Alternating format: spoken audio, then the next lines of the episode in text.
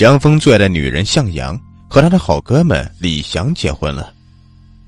在婚礼当天，江峰送了一张木床给两个新人，木板是漆黑的，上面有精致的花雕，有老中式家具的韵味与厚重。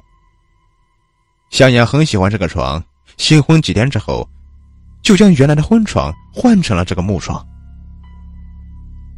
正值夏日，躺在木床上，却有一种凉飕飕的感觉，连空调也不用开。小两口很是喜欢，问江峰在哪里买得到这样的宝贝。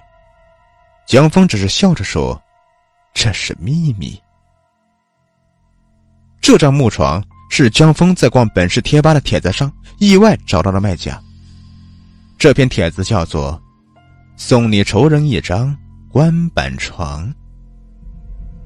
帖子里面说，用坟墓里面的棺材板加工成的床，阴邪之极。床在哪里，原来棺材里的死者的鬼魂就跟到哪里。江峰加了老板的微信，他要了一个百年老棺做成的棺板床。他想，百年的老鬼或许怨气重一些。在向阳和李翔换了棺板床的第三天。李翔突然像换了一个人，迷上了京剧。一回到家，就捏着兰花指唱着《霸王别姬》《玉堂春》，声音凄凄动人，比电视里的京剧演员也分毫不让。李翔的母亲说李翔中邪了，于是便请来了一个出了名的算命先生。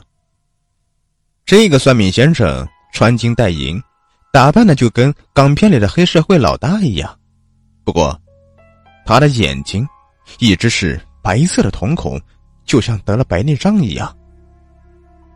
算命先生看了看李翔的眼睛，又摸了摸李翔的脉搏，然后将李翔的母亲拉到一边，告诉他：“李翔被鬼附身了。”李翔的母亲急忙问：“如何是好啊？”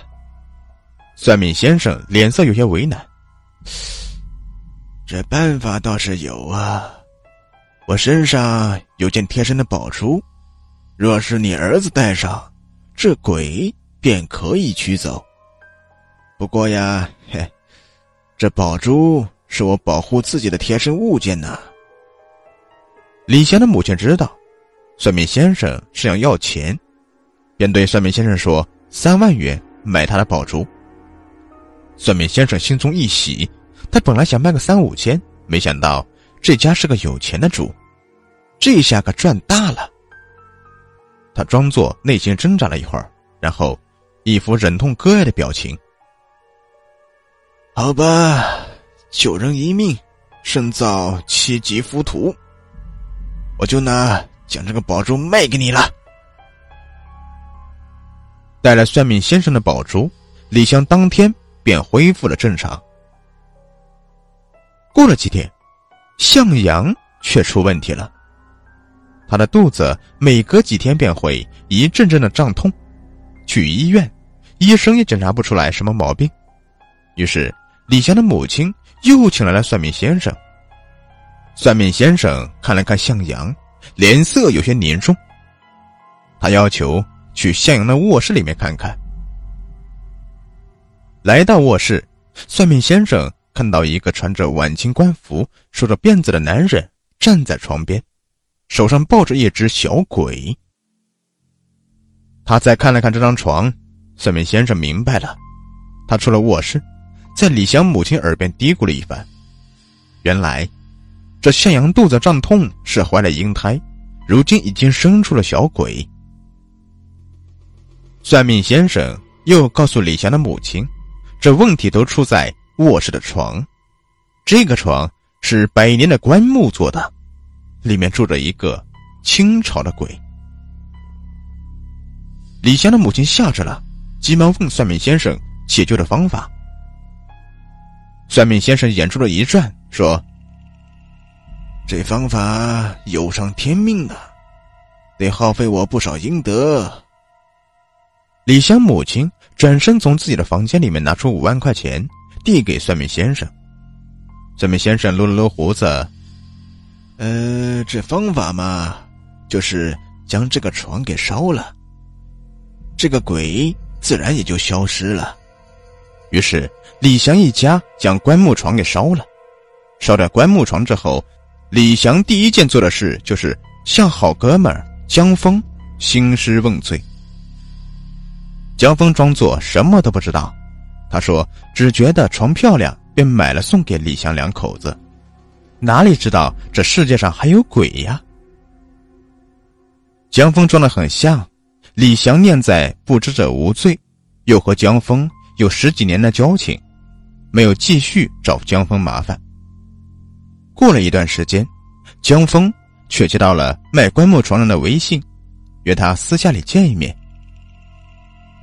两个人约在饭店，江峰见到卖家跟自己年龄差不多，约莫在三十岁。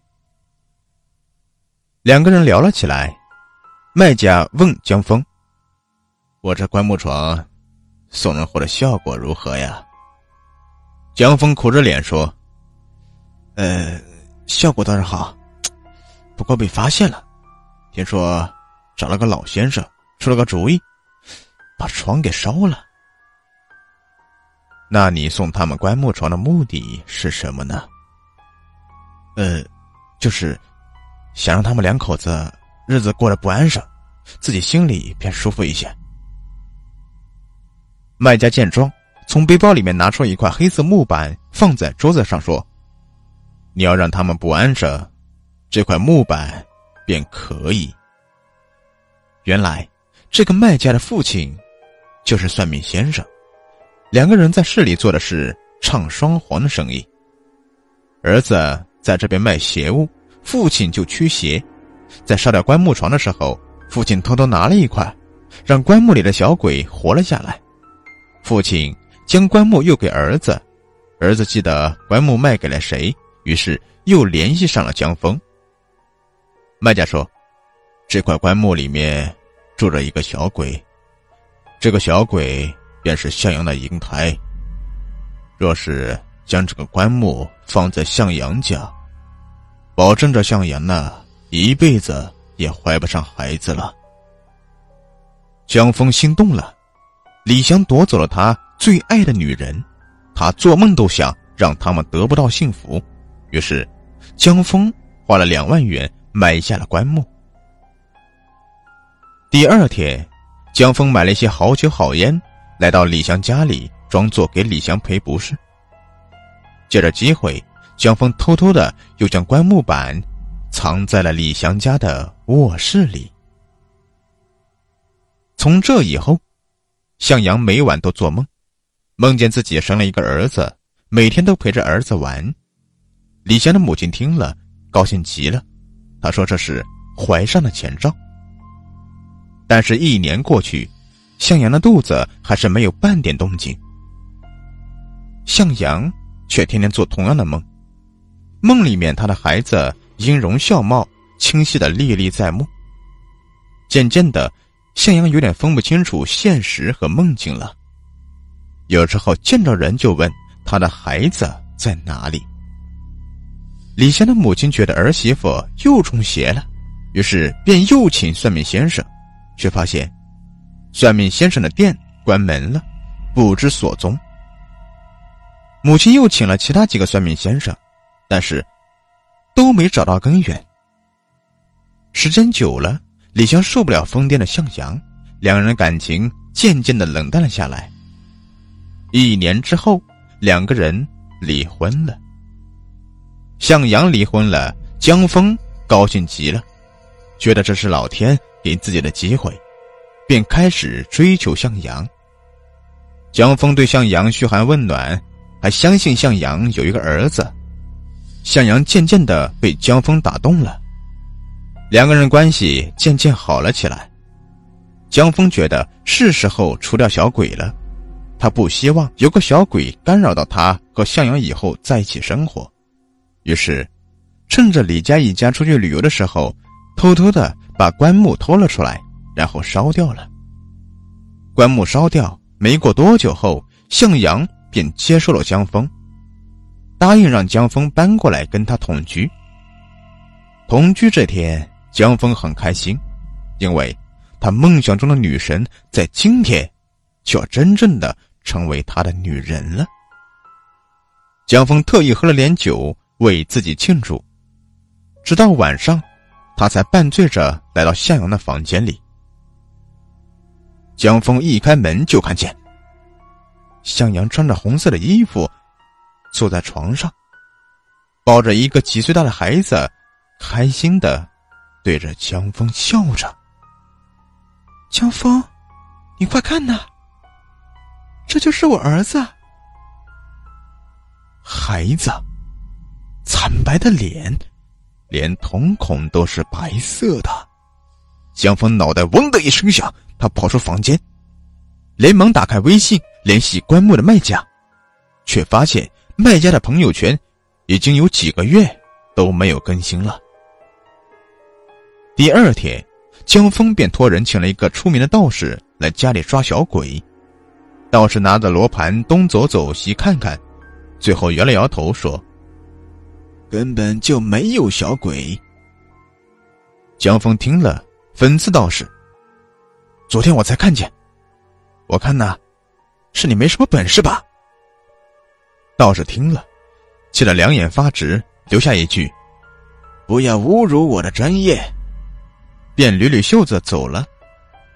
从这以后，每到晚上，江峰想跟向阳亲热的时候，小鬼不知道从哪里出现，盯着江峰。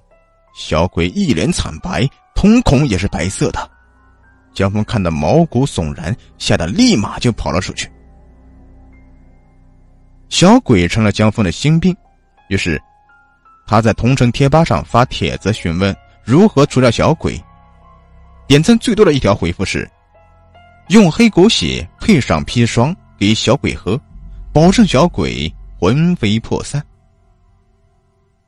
第二天，江峰便买了黑狗血，又托医生朋友弄了点砒霜。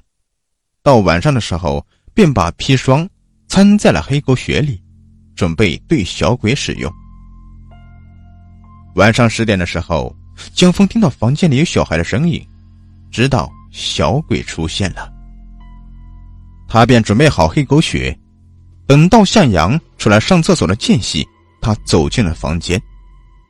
江峰见着小鬼盯着自己，便把黑狗血递给小鬼：“叔叔，请你喝东西，很好喝的。”小鬼摇了摇头。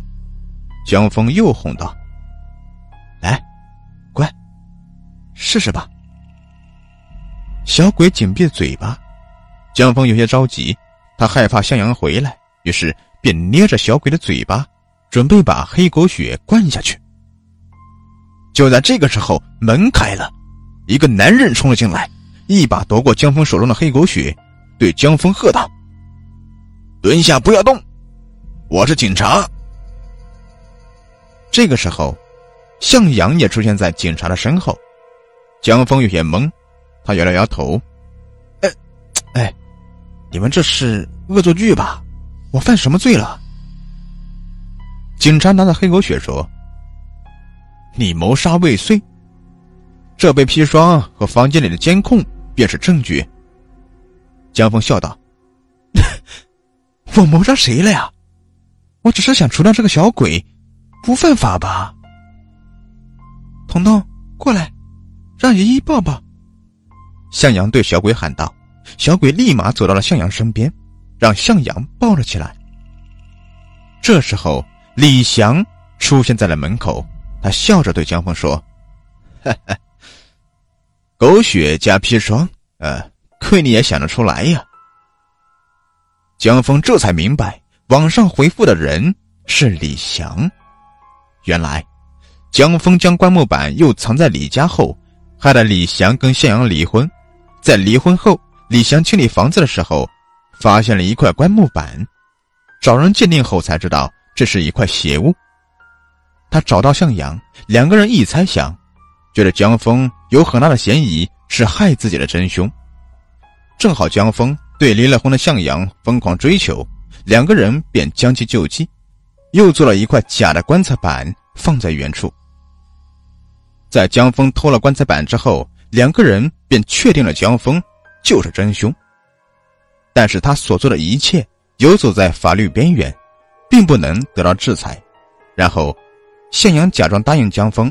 每当江峰想跟向阳亲热的时候，向阳的外甥伪装的小鬼便从柜子里面跑了出来。江峰对小鬼的恨意日渐增长。在江峰托人要到砒霜的时候，李翔知道机会到了，便报了警。最后，江峰被警察带走。但是由于江峰咬定他就是要除掉小鬼，而且江峰所请的律师也提供了江峰在网上发帖的动机，最后江峰被判无罪，但是却被送进了精神病院。在这里，不管他说什么，他的病友们都会信。